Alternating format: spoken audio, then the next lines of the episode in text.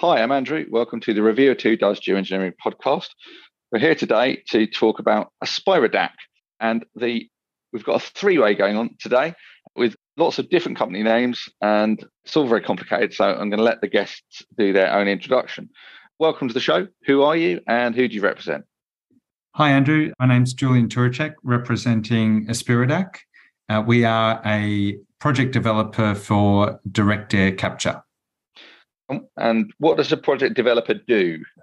Well, a project developer puts together the some components of a successful direct air capture project. So we have chosen a technology, and Rowan from Southern Green Gas will introduce himself. We find a site for storage. We organise regulatory approvals, uh, debt and equity financing, and offtake agreements. And all of those components we put together to create a successful project, which then goes on to make a final investment decision, which then triggers the, the construction and then the operation of the project. In many ways, it's it's very similar to putting together, say, a utility scale solar photovoltaic farm, something like that. And Rowan, would you like to step forward and introduce yourself? Sure, Andrew. Uh, Rowan Gillespie. I'm the founder and managing director of Southern Green Gas. So we are developing direct air capture technology and pursuing the carbon removals market in conjunction with AspiraDAC. Okay, so are AspiraDAC like an exclusive license partner for you, or can anybody come along and uh, take your technology and build a direct air capture plant? So in, in Australia, we're working exclusively together on carbon removals. So uh, yes, hand in glove as we try and grow the market. And so you, you say that you're um, technology developer. So are you from a corporate background or is this a university spin out or a shed project? How, how did it all come about? Well, it, I kicked off my involvement in DAC back in 2015 when I was advising the National Research Organisation in Australia who were developing uh, metal organic framework technology. And I suggested they get into DAC, which they did. So I cut my teeth on understanding the technology, which is metal organic frameworks, very high surface area nanomaterials. And when I set, put together Southern Green Gas, I approached University of Sydney, one of the world experts in MOFs, metal organic frameworks, and we've gone from there. My understanding of your process is that there's several innovations in what you're doing, and most notably the form factor, right? So this doesn't look like a normal DAC plant. Could you just step us through exactly how you see this uh, being developed as your technology is implemented? Yeah, it's an interesting statement, Andrew. A, a, normal DAC plant, there's not too many out there, so it's a it's a sample of uh, not many. But uh, yeah, I guess we're doing three things differently from from others like Climeworks and Carbon Engineering. As I mentioned, we're using metal organic framework absorbents, which the others are not doing. We have our energy source completely embedded within the module. In other words, we actually have solar PV panels as part of the module. And we have quite small modules. Each module is intended to produce two tons a year of CO2 with the intention that we will mass manufacture these modules to get the cost down. So those three things really differentiate us from other DAC developers. That's really interesting because I remember going to see Climeworks and I had not a squabble with them, but I had a discussion with them where I said to them that you need to stop doing what you're doing and build a car factory, right? And what you've done in terms of your technology approach is that you've actually gone and built the car factory, right? You, you've got the um, the design methodology, which is based on having small, replicable, highly optimized units rather than having one single large plant that does everything like carbon engineering or having a much less strict approach to modularity. So could you could you talk me through the design decisions behind that and also the manufacturing? I mean, are you going to be manufacturing these units and then shipping them off to your development partners, or do you just have a set of drawings and that you kick back and put your heels up while you uh, watch other people slave away and make your modules for you? Yeah, it was. It's quite insightful, Andrew, around the car maker approach.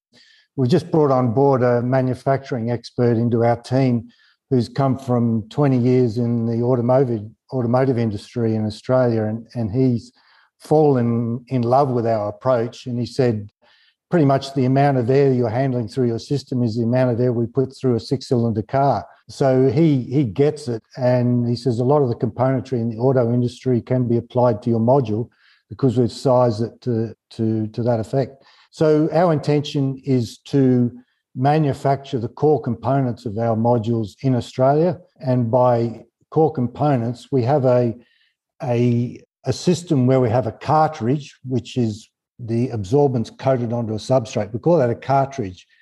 And in fact, our manufacturing expert said, you guys are a bit like the Nespresso model. And I love that because, you know, we're improving the coffee beans and making them more sustainable. Well, that's what we're doing with our absorbent and our cartridge. Fits within a canister. We can interchange it in and out as the technology improves.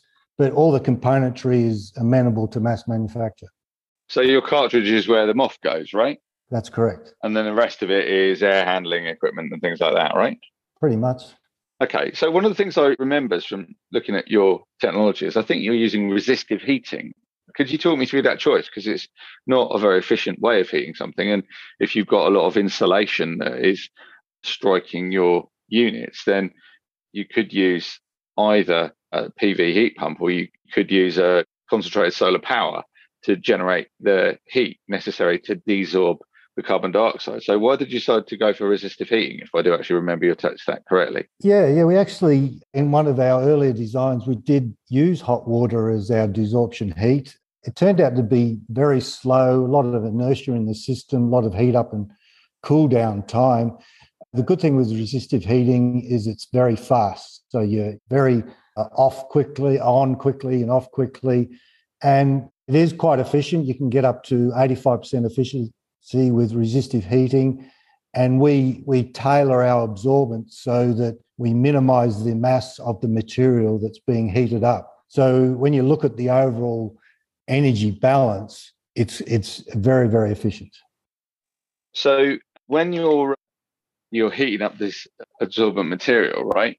Then what proportion of the energy that is being used goes into the desorption and what proportion of the energy goes into just heating dead weight material, right? Because not all of it goes. I mean, that's one of the advantages of electro swing that you're almost all the energy you put in goes to desorption. But anything that's thermal, you have thermal mass in your adsorbent, you've got thermal mass in the substrate if there is one, and then you've got thermal mass in the surrounding components, right? So, what energy? What's the ratio of energy that goes into the desorption step versus the dead weight heating step? Yeah, you really know your stuff, Andrew. These are good questions. Firstly, I'd say in terms of the substrate, one of the measures we use is the weight of the substrate to the weight of the absorbent. We're down to about two to one at the moment, which is probably the lowest we've ever seen in any substrate options that we've looked at. But secondly, the, um, the substrate is an insulator. So the absorbent material that we coat onto it is all that we heat up. And probably half of that is, as you so called, dead weight, which is really a carbonaceous material that gives us a resistance which sits within the sweet spot that allows us for to do efficient resistive heating. So probably about you know twice as much again as the weight of the absorbent is is as I say this carbonaceous material to affect the resistive heating. I think what you're saying is that you're got around twice as much deadweight material to adsorbent. Is that correct from a thermal mass point of view? Is that right? That's right, and that's out of I think we looked at about at least a dozen different substrate systems. That's that's the best we've seen so far. Yeah, but even the adsorbent material um, has still got a a deadweight heating issue, right? Because not all of your energy goes to desorbing the CO2. So when you look at the combined system, are you using you know 10% of your energy for desorption or are you using 90% of your energy for desorption and only 10% for deadweight heating Oh, look, it's so the, the desorption energy out of your total energy balance is probably around about, I'd say, 70% of the total energy consumption in the module. And as you say, probably uh, half of that is used to heat up the dead weight portion, which I say is carbonaceous material to facilitate the resistive heating. But it, you know, there's lots of trade-offs when you put together a DAC product in terms of the weight of componentry and your energy sources. it's it's not it's not that simple. It looks simple on the face value, but when you get into it, there's an enormous number of trade-offs. And I think we've come pretty much to an optimal solution. Saying that around 70% of your energy use is the desorption step, and about half of that is dead weight, and half of that is thermochemical. Is that right? Yeah.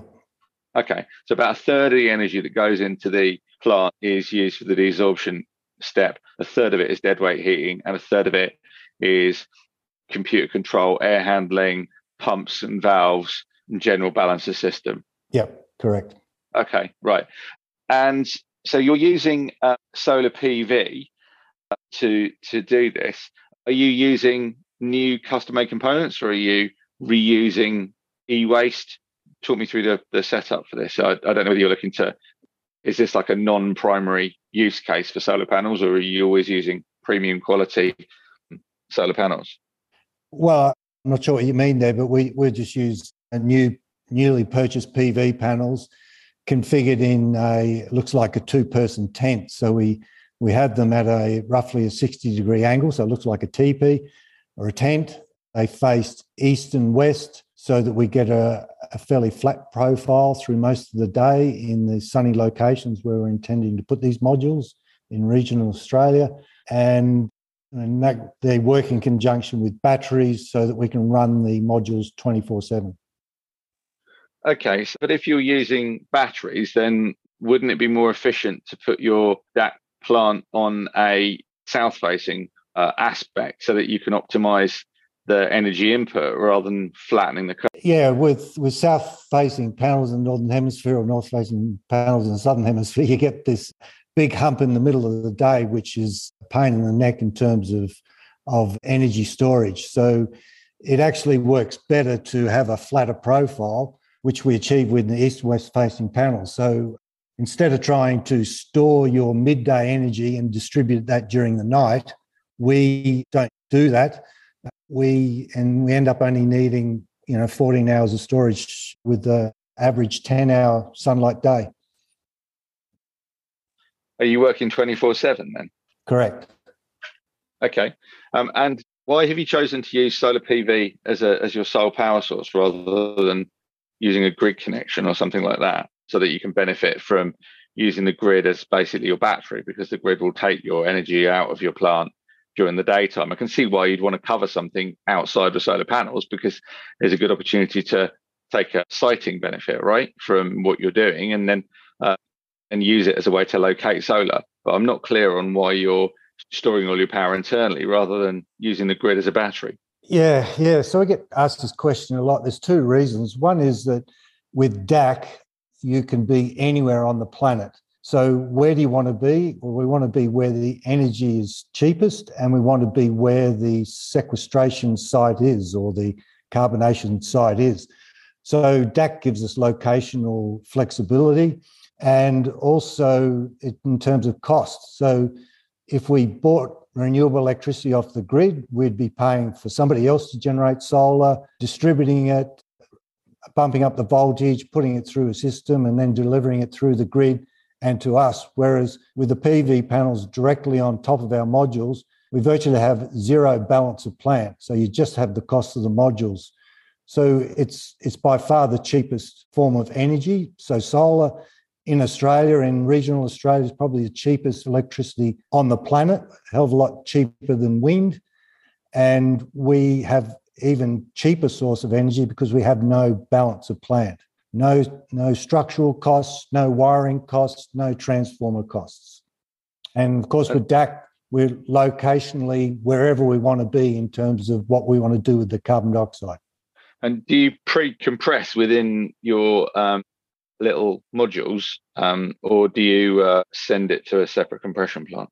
Well, in the case of carbon removals, we we have just enough compression of each module to get it all to a central location, and then if it was for sequestration underground, it would be compressed at a central spot to you know supercritical pressure before being injected into the injection well. Okay, and could you talk us through what these actual modules look like? Because I've seen a picture. You've probably got a good way of describing them to people. Yeah, so the, the PV panels sit on top, as I mentioned, in a triangular shape. so that they self-supporting, so they act as a structural element as well as keep the sunlight off the process equipment. We sit the, um, the, the modules and the frame underneath on what we call ballast boxes, which are just basically poly tanks filled with local sand, and they're, they're counterweights to stop blowing over in high winds. So we have no concreting, no piling. We have, um, as I say, these ballast tanks. And underneath the PV panels, we have our equipment platform, which supports the canisters and the cartridges where all the where all the, the sexy stuff happens. And then we have equipment around that vacuum pumps, the, the batteries, compressors, valves, fans, all sits underneath the PV panels. And then what we do is we just abut these modules next to each other in north south spurs, and that can go on for hundreds of meters, kilometers, depending on how large a DAC project you want. And we separate these spurs by about 10 meters to prevent overshadowing from the sun. So we have all these north south spurs separated by 10 meters, and that forms our DAC farm. And how big can you get these farms to be before they start interfering with each other?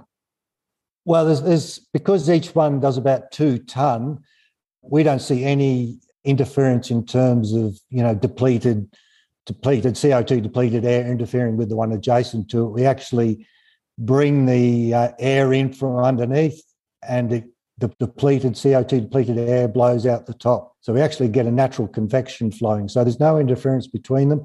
So there's no limitation to how many modules could be deployed on any one site.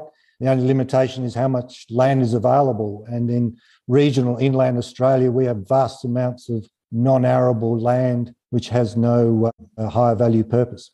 So you've talked me through the design of this. Uh, I'm trying to understand the the physical form factor. So they're shipping containers, and if you're going to do a modular design, why wouldn't you make them look like shipping containers? Well, because you've got to power them with some energy. Uh, we we're not doing the Iceland of geothermal. The because it's an energy intensive process, you want to minimise your energy costs. And to do that in Australia with lots of cheap non-arable land in in sunny climes, we use solar energy and uh, you've got to work with the sun. So you can't sit it in a container. And plus, there's a lot of metal that goes in the container. So more mass, more cost. So uh, we're trying to minimize the mass of the module. Yeah, but the, the flip side of that is that you can't recover your modules as easily for factory refurb. So are you intending them to be serviced in the field or brought back to the factory? So all the uh, all the bits and pieces that sit around the the cartridge are all designed for, you know, 30, 40, 50 year life. The PV panels, you can get warranties for 25 years, but they'll last a lot longer than that. The, the framing around it, the equipment platform, the ballast boxes, all designed to last decades. But what we've built into it is the functionality to be able to easily replace the cartridge as the technology improves, the absorbent technology improves. So that's how we've um, handled that issue. That's your Nespresso bit, right? That's right. And so, talk me through the MOF because we've had somebody else come on this show and basically say that uh, even in the driest parts of the world, like the Atacama Desert in Chile, you can't uh, use MOFs because they're thirsty and there's always more water in than in the air than CO2. So you get preferential absorption onto the MOF, and then you end up getting gummed up with water. And there's in fact one company that focuses on precisely that effect as a, an application because they you do a joint recovery, so they recover the water as a as a product and the CO2 as a product as well. So it's designed to be used in areas of the world where it's a, a real challenge to get the amount of water in uh, that you need, like such as countries apparently like England and France. Although I don't think they're necessarily going to be located there, but they're more thinking of kind of edge case applications like military and stuff like that. I think. But how do you manage to get overcome this thirsty MOF problem? so you've done your research here, Andrew. It's that that is the heart of the the issue with handling MOFs for direct air capture is that the um, even in these dry areas where we're going to deploy them, there's ten times as much water in the atmosphere as there is CO2 and they're similar size molecules, so they compete for space in the uh, MOF. But um, what, so is, water's polar and uh, CO2 is non-polar. There's no lone pair on CO2. So can you talk talk me through the chemistry of exactly why they've got that competing adsorption? Uh, well, I'm not a chemist, so I'll have to wheel in my professor Deanna D'Alessandro to answer the intricacy of, of that in, in a chemistry way. But the, the solution we've come up with, the water vapor helps with the mass transfer of the CO2 into the MOF. And in fact, we get twice as much uptake with humid air than we do with dry air. And so, what happens to the water that gets absorbed at the same time? Does it just get rejected and dumped onto the ground, or what? So, um, so some of the moisture in the air is absorbed with the CO2. The vast majority of it just goes straight out the uh, exhaust with the nitrogen and the oxygen. For the stuff we do absorb, we have a water trap between the, the canister and our vacuum pump. So we use a temperature vacuum swing absorption. So we have a water trap, and then when we're vacuuming out the um, the CO2, we trap that water and uh, and get rid of it. So is it a temperature vacuum swing or Correct. pure thermal? Temperature, temperature vacuum, vacuum. So it's resistive heating, which provides the temperature, and the vacuum yeah. pump provides the vacuum.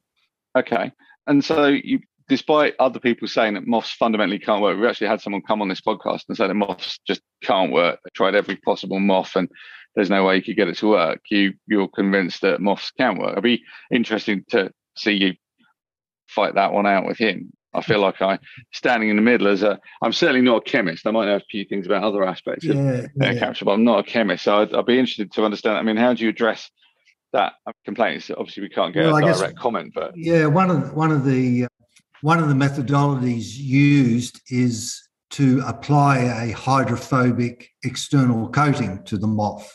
And uh, you'll see these lovely photos of water droplet perfectly round sitting on the surface of this hydrophobic coating. But it's the Gore-Tex effect. So when you wear Gore-Tex clothing, it sheds rainwater, but allows your sweat to breathe through it. And that's exactly the issue here is that people can devise an external hydrophobic coating for MOFs that'll shed liquid water, but unfortunately won't repel water vapor. So external hydrophobic coatings tend not to work for MOFs, and you've got to use other strategies. Uh, I've seen um, like a pre-filter approach with MOF. So you have a like a I don't know whether it's another MOF at the front, but you have one that's got a low affinity for CO2 and then one that's a higher affinity for CO2. So the idea is you take your water out in the first one and then you take CO2 out in the second one. Is that an approach that you considered or not? We have considered that in the early days. It is energy and cost prohibitive to uh, to dehumidify the air before you put it into the DAC unit. It'll never be viable. So you have to address the water vapor in the air in the DAC module itself with the absorbent. Yeah, that's why one of your competitors has got a system which is designed to co-produce water and CO2, right? I can't remember the name of the company. It's a bit annoying. Might put them in the links if I remember. Now, why have you chosen these arguably quite challenging MOFs rather than going for the more conventional uh, amine on various different kinds of substrates? We've got people have come on here and talked about in quite some depth about different amine approaches and how you mount them into inert substrates. But you've yeah. gone from MOF. So what's the advantage of MOF? Why would you why would you do that? Yeah, well, some of the substrates that I refer to, like silicas and zeolites, they're a bit a bit of a um, a bland bit of material. There's not a lot you can do with them. You can't really dress them up and take them out to the ball. Whereas with uh, MOFs, you can tailor their properties. You can do all sorts of things with MOFs. You can post functionalize them after synthesis. You can add mix and match different linkers between the metal ions. There's all sorts of things you can do with MOFs which you can't do with other frameworks. So, but just to clarify, for people that are people that are sort of new to this field, my understanding is that MOFs is that they're nanoscale structures, right? So that they are you've got metal um, atoms inside the uh, inside an organic framework. It's not like a lump of metal with some organic wiped on it with a cloth or anything like that. You know, you, you've got a very intricate molecular type structure going on here, right? So the thing I'm trying to understand, yes, you can play with your MOFs, but they're all, all based on porosity, aren't they? The MOFs. So they all have this same issue with the, the sort of joint affinity for water. So how do you how do you address that sort of others have regarded as a kind of critical weakness for MOFs? Because the reason why people don't people who don't use MOFs don't use them is because of this water affinity problem, right? So if you've got an amine based substrates like Climework, amine based functional groups like Climeworks do, then you don't have this water affinity problem because their their binding is not based on the porosity of the Um, molecular material. So they don't have the issue that you're describing. I wonder if you could comment on that. I could, but I choose not to. Sorry, Andrew. This this is about as far as I'm prepared to go in terms of disclosing our technology. Oh, secret squirrel. Okay. Well, that will leave us guessing in terms of whether your substrate actually works. But in, in theory, your your substance that you're using for binding is actually an independent element of the process, isn't it? Because if you've got a TVS modular um, engineering system, then there's no particular reason why couldn't have um, an amine sub substrate and um, adsorbent cartridge in this. You could potentially take the carbon uh, the the climate not the carbon engineering one because the carbon engineering one's a high temperature one, but the Climeworks. If they made Nespresso pods or you you licensed their technology and you made Nespresso pods based on their substrate, then and and adsorbent, and you could uh, in theory make the whole thing work with their tech, couldn't you? That would be possible, right? Yeah, yeah, absolutely. Yeah. So as I say, we've designed it so as technology improves, we can just change out the cartridge. So your would you say that your sort of key innovation step therefore is the modularity and the integration rather than the particular adsorbent and substrate concentrate combination that you're using? Well, it's a combination of things. It's the the smart engineering and the modularity, which has been patented. The, I mean, the use of PV panels is not is not novel, so you can't really patent that. But it's also the uh, absorbent as well. So. I'm interested. You, you keep saying absorbent. I keep saying adsorbent. Is that a fundamental difference of understanding of the chemical processes, or are you just using a kind of colloquial shorthand, or how, how has that difference come about? Well, my my chemistry professor says it's adsorption with a D as opposed to absorption with a B. See, I've uh, I'll take her word for it. I've been using the right consonant. So um, fine. So you view this as being a sort of catch-all solution to DAC then, or do you believe that this has got applications in certain situations that wouldn't be where where other technologies might not be as appropriate? Well, certainly a, a quintessential Australian um, uh, solution because we're probably one of the few places on the planet where there's huge amounts of non-arable land drenched in sunlight with lots of existing infrastructure and, and favourable geology, uh, and where people want to invest their money and there's fairly low political risk. So Australia what's the, what, what, what's the what's the geology that that you work on? Are you using basaltic absorption, or what? What? How are you disposing, well, disposing into saline aquifers, or what?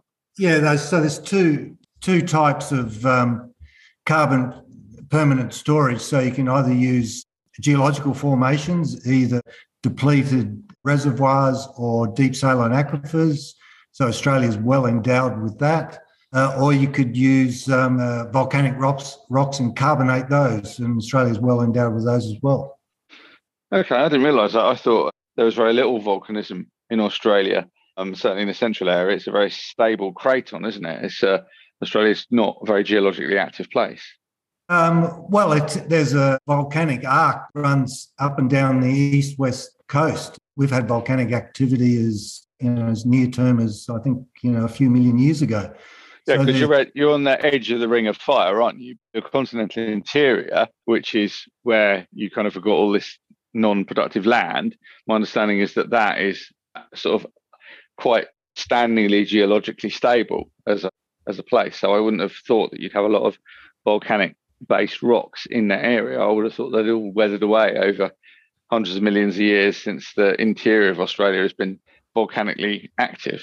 But maybe you're you think you're locating it more on the in the coasts and the sort of continental edge, or are you thinking more locating in the continental interior, or what? Yes, so you're right. We don't have any uh, active volcanoes, but we do have some fairly recent in geological time anyway volcanic activity. In North Queensland, there's there's significant basalt outcrops. You know, we've had up to about 25 different lava flows over parts of North Queensland. There's a major volcanic province that spans the Western Australian Northern Territory border up in up near the Ord River scheme in Northern Australia. So there, there's plenty of near surface or at surface volcanic rocks which are amenable to carbonation, rich in magnesium, calcium oxides. But yes, the vast majority of Australia is covered in sedimentary basins, which prospective for deep geological permanent storage of CO2. Okay. Uh, so you're imagining that this is a not necessarily a uniquely Australian technology, but suited to the Australian climate and geology, right? So how do you see this technology growing over time? Obviously, you've got your Australian license that's sold already. So where else in the world would you expect to be able to do it? I'd imagine Oman would be a, quite a good area because they've got lots of um, olivine type rocks. I think is it her done tonight, or am I getting that mixed up? And you can you can you've got a similar hot dry climate there, lots of sunshine. Would that be another obvious place that you could put it? Yes, yes, we have had inquiries from Oman specifically in relation to their, their rocks that are amenable to carbonation. Yes, we've also had some interest from a, a developer in the south of Chile where it would be powered by wind. So we're talking to them about adapting our module to run on, you know, external power as opposed to solar. You, you wouldn't put a little wind turbine on the module. You'd, you'd actually no, have a no. Okay. I mean, like wind turbines gets much more efficient when they're a lot bigger, don't they? So it would probably yeah, no, not make sense to have. Apparently, the wind in southern Chile blows 70% of the time. So um, it's probably the cheapest wind energy on the planet down there.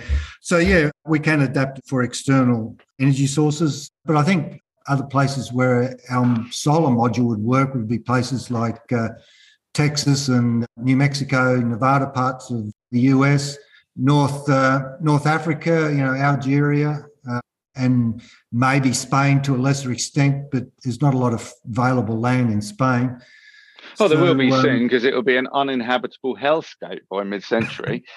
so that's something to look forward to. The um, money shot is obviously the most important thing in CDR. So how do you compare on cost grounds? So from what I recall, I think uh, Carbon Engineering are claiming that they're going to get to $93 a ton. I don't know whether anyone believes them or not, but uh, I think that's what they claimed in one of their papers. So where are you going to get to with this, the price of this?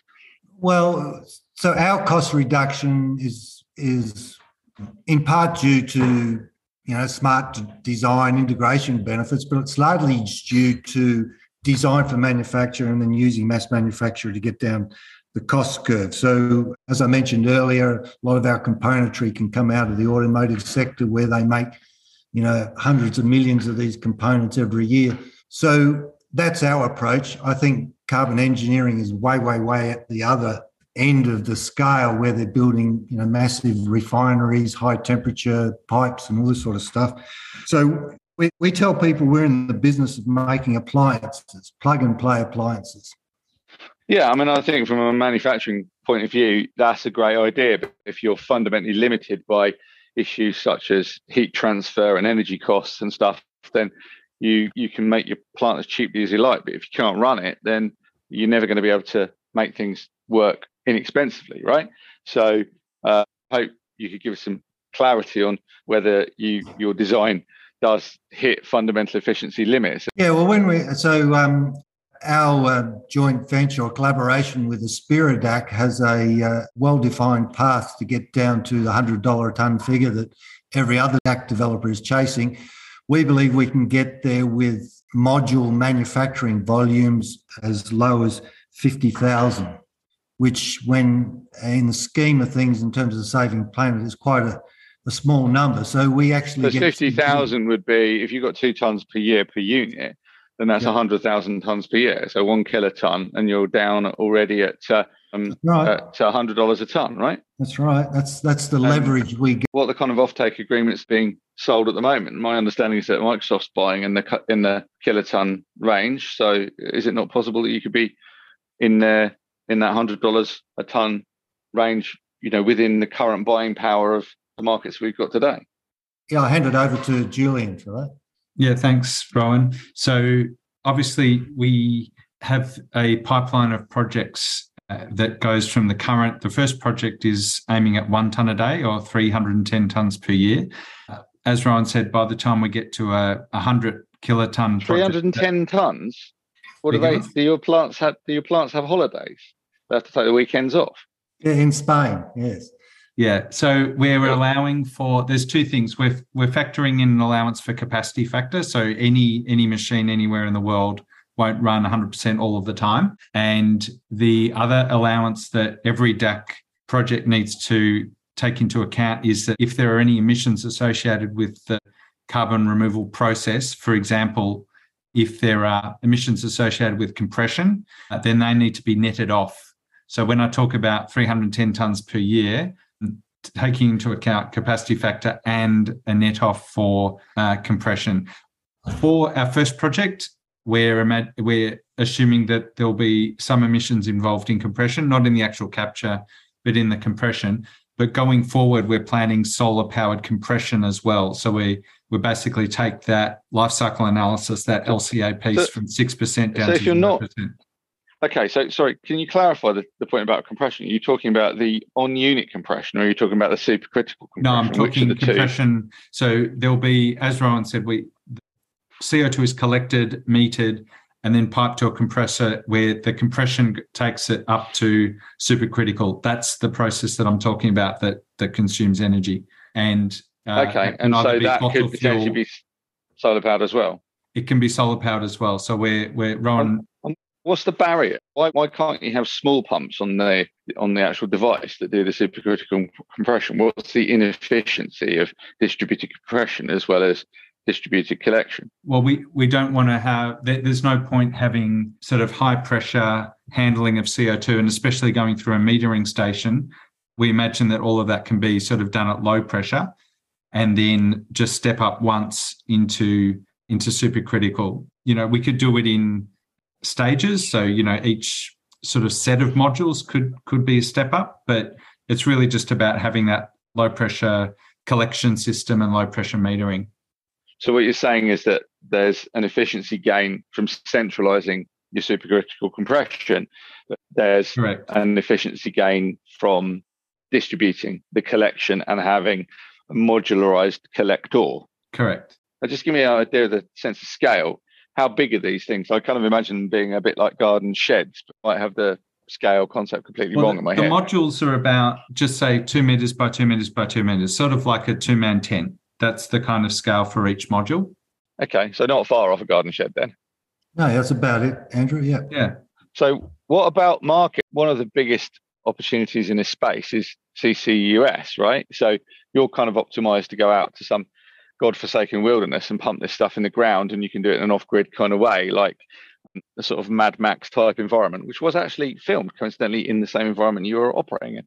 But you don't have to do that. You could go and sell it to LanzaTech or Sunfire or whatever to go and make it into liquid fuels so is that viable or is that just not the right setup for this? Would you just go and use a different technology if you were going to sell to those kind of markets? Well, you can go either way. So obviously, we can capture uh, CO2 for for those other uses.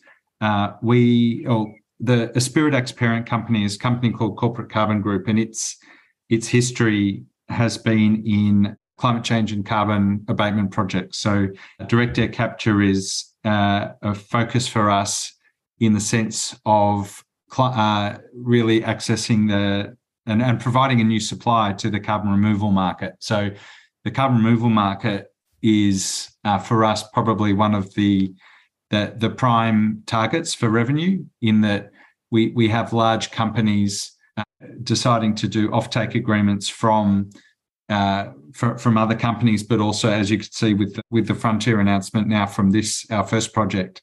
So we're quite excited about the opportunity to to be providing carbon removal into that market. It's not to say that there aren't other markets that we can look at, including you know carbon neutral fuels and, and the rest of it. But in the first instance, we're focusing on carbon removal. Okay, so you think the commercial opportunity for you is big enough in the carbon removal space? You don't need to go for the high value stuff or high value output. I would just say carbon removal is a high value product in itself. That's what I mean.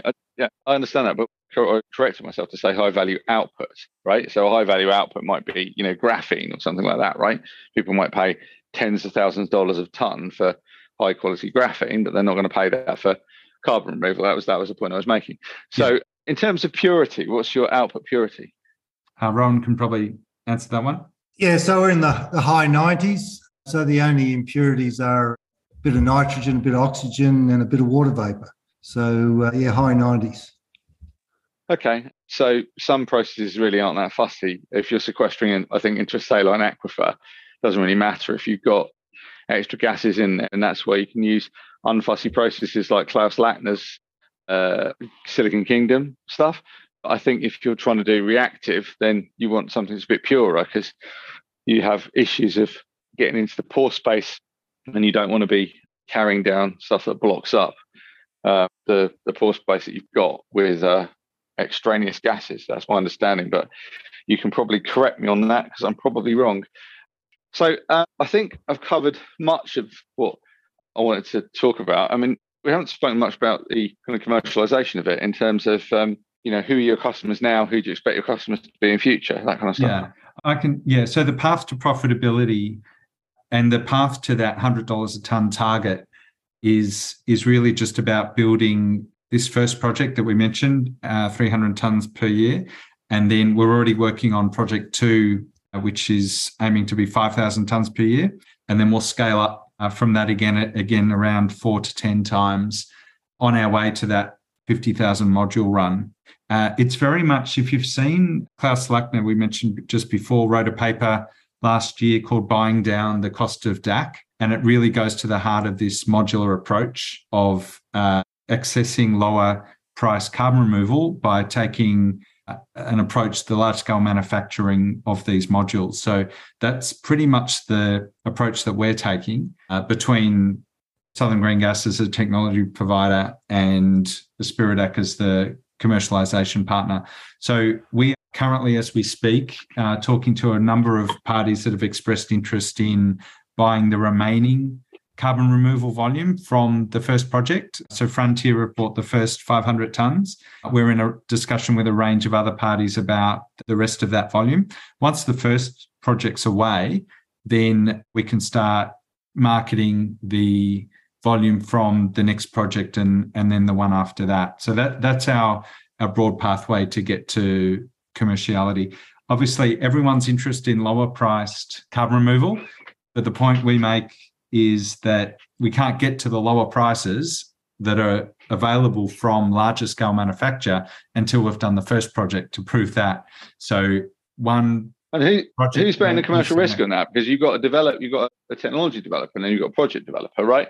And the project developer holds the IP, so it looks like the, te- the project developer is bearing all the risk, and the and the uh, technology developer is getting all the benefit because obviously proving out the technology is a huge benefit when it comes to selling it. But the project developer is putting the money into and taking the risk for you know the deployment and potentially some of the some of the engineering. I wasn't quite clear on who makes the modules, but how does a commercial deal work between the two of you? So Southern Green Gas make the modules. We are buying them at uh, an agreed price. So that effectively, uh, Southern Green Gas selling the modules at a margin that they're confident uh, they can be uh, profitable. And we're buying those modules at a price where we can demonstrate to debt and equity investors, including ourselves, that there is a viable project return uh, given where we see the offtake, the carbon removal offtake market at the moment. So, okay. The, so, from your point of view, you're you're kind of te- not your technology independent in that you're just buying something that you're told is wor- works, and and you're quite happy with that as a deal because you're not, you know, the, the deployment risk is uh, is is yours in terms of you know which bit of land you put them on. But if they don't properly, then you just send them back and ask your money back, right? Yeah, well, we, we've got a process whereby that we're actually building three demonstration modules as we speak. So we we will commit to the first project once we see them actually running the, the one ton a day equivalent volume from those okay. three demonstration modules that are being built in Brisbane at the moment.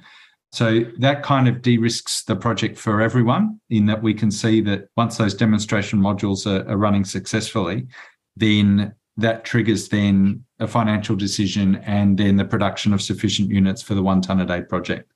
Okay, great.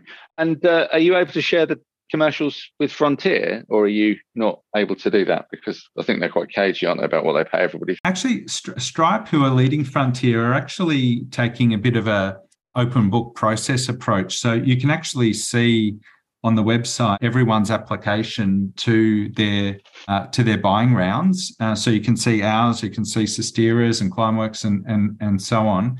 Uh, so and I think they've published the price that they're purchasing these 500 tons at, which is US $1,000 a ton, and uh, so all of that is available publicly. Yeah, that's and, not so high because um, the you know the Climeworks were you know two thousand dollars a ton. I think when they were buying the first lot off them. So they're not giving you a massive premium, I don't think. So um, you're and who are the investors for the technology owner? Southern Green Gas. So uh, myself and my co-founder own about 50% of the company. We've had some, you know, the three Fs, friends, fools and uh, family. and then we've had some family houses come in and the last round we also had a couple of VCs come in. But you've not got a bazillion dollars like Climeworks then? No, we're not at that stage yet. We're we're hoping to become unicorn status. We're not there yet. Okay. All right. Well, that's all that. That's very exciting. So, are you looking for further investment and further development partners or not? Yeah, we have a capital raising open at the moment. So, we're, we're looking to do a small capital raising as we speak. I'll put a link to that in the description for people. Is there anything else you want to say before we wrap up, or are you? Uh... I think it's worth noting a big question we always get asked is scalability. And for people that don't live in Australia, usually don't get it. But, you know, to get to a million tonnes per annum CO2 from available land in Australia is is a walk in the park. There is yeah, so much available. If you've got a yeah. modular process and you've got, you know, you're not you're not relying on unobtainium to build your plant out, you're just making more PV panels and more compressors and things like that. You know, they're not rare items. There's a bit of MOF magic going on, but I guess that's scalable in terms of just making more chemicals, right?